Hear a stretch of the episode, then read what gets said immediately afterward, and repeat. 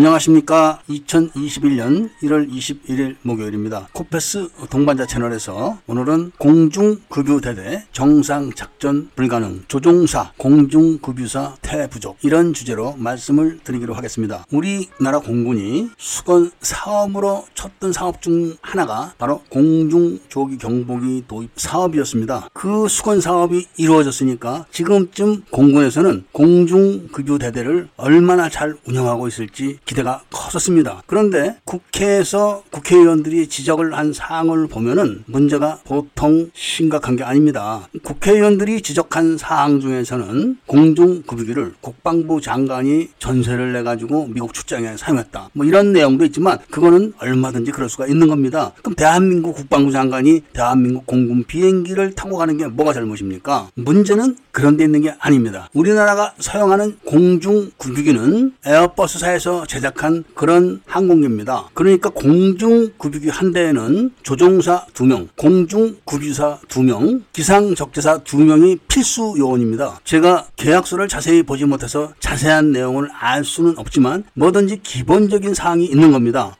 그러니까 1조 3천억씩 들인 대형 프로젝트라면은 당연히 그 프로젝트에 포함된 프로그램이 있을 겁니다. 그리고 그 프로젝트에는 소요 인력에 대한 교육도 포함되어 있을 겁니다. 왜냐하면은 특별한 회사에서 특별하게 제작한 공중급유기에 대한 교육을 아무 데서나 막 받을 수가 없기 때문에 그런 것입니다. 그렇다면 공군은 당연히 에어버스사에서 한 대당 필수 인원에 대한 교육이 다 포함되어 있지 않았나? 그건 당연한 거 아닐까? 이런 생각을 해봅니다. 그런데 공중급유사가 교육을 이수한 사람이 모두 다섯 명입니다. 한 대당 필수 인원이 두 명이면은 최소한 여덟 명 그리고 복수를 잡으면 열여섯 명 정도가 교육을 받았어야 되는 것이죠. 그런데 처음부터 다섯 명밖에 교육을 받지 않았다. 이것은 심각한 문제가 있는 겁니다. 그러니까 도입 사업에 대해서 한번 따져봐야 되는 거 아닐까 그런 생각이 들어갑니다. 그래서 현재는 공중급유 네대중두 대만 운영이 가능한 겁니다. 두 대는 공중급유 작전에 투입을 할 수가 있고 나머지 두 대는 다른 업무에 전용하겠죠. 비상사태가 없는 한 공중급유기를 다른 작전 그러니까 해외 교민 구조 그리고 해외 파병 수송 이런 데 쓸 수가 있습니다. 당연한 것이죠. 그것은 그리고 국방부 장관 같은 VIP들이 중요한 국가 업무를 위해서 사용할 수도 있는 겁니다. 그런데 필수 요원들을 준비해 놓고 그렇게 하는 것과 아예 준비시켜 놓지 않고 하는 것은 처음부터 말이 달라지는 겁니다. 이것은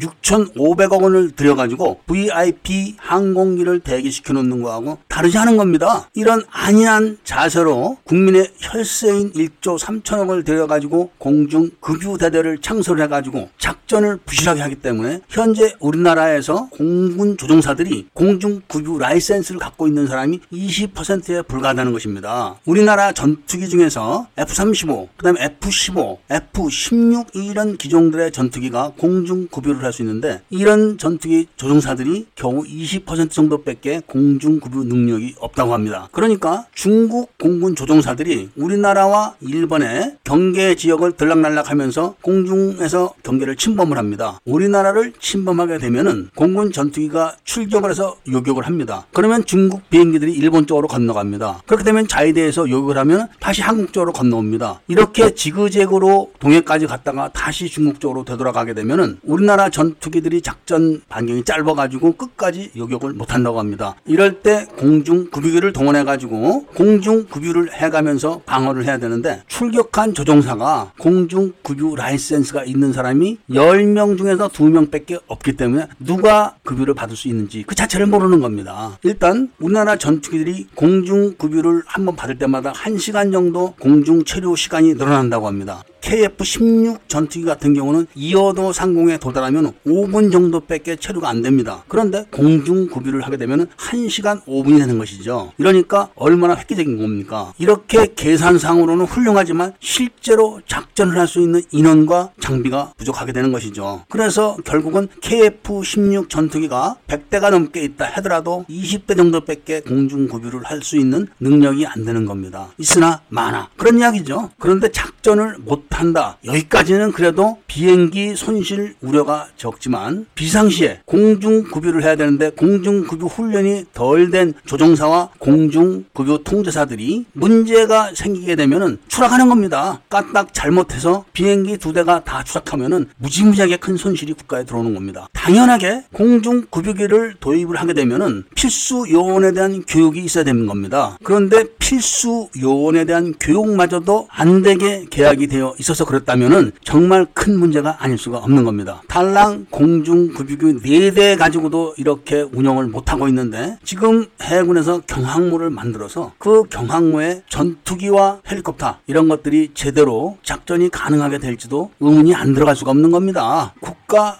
방위를 위해서 무기를 도입하고 훈련을 받고 그리고 대비 태세를 갖추는 것인지 아니면 먹고 살기 위한 직장 때문에 그렇게 하는 것인지 알 수가 없다. 이런 말씀을 드리면서 오늘 이야기를 마치고자 합니다. 구독과 좋아요, 알림을 부탁드리고 이야기를 들어주셔서 감사드립니다.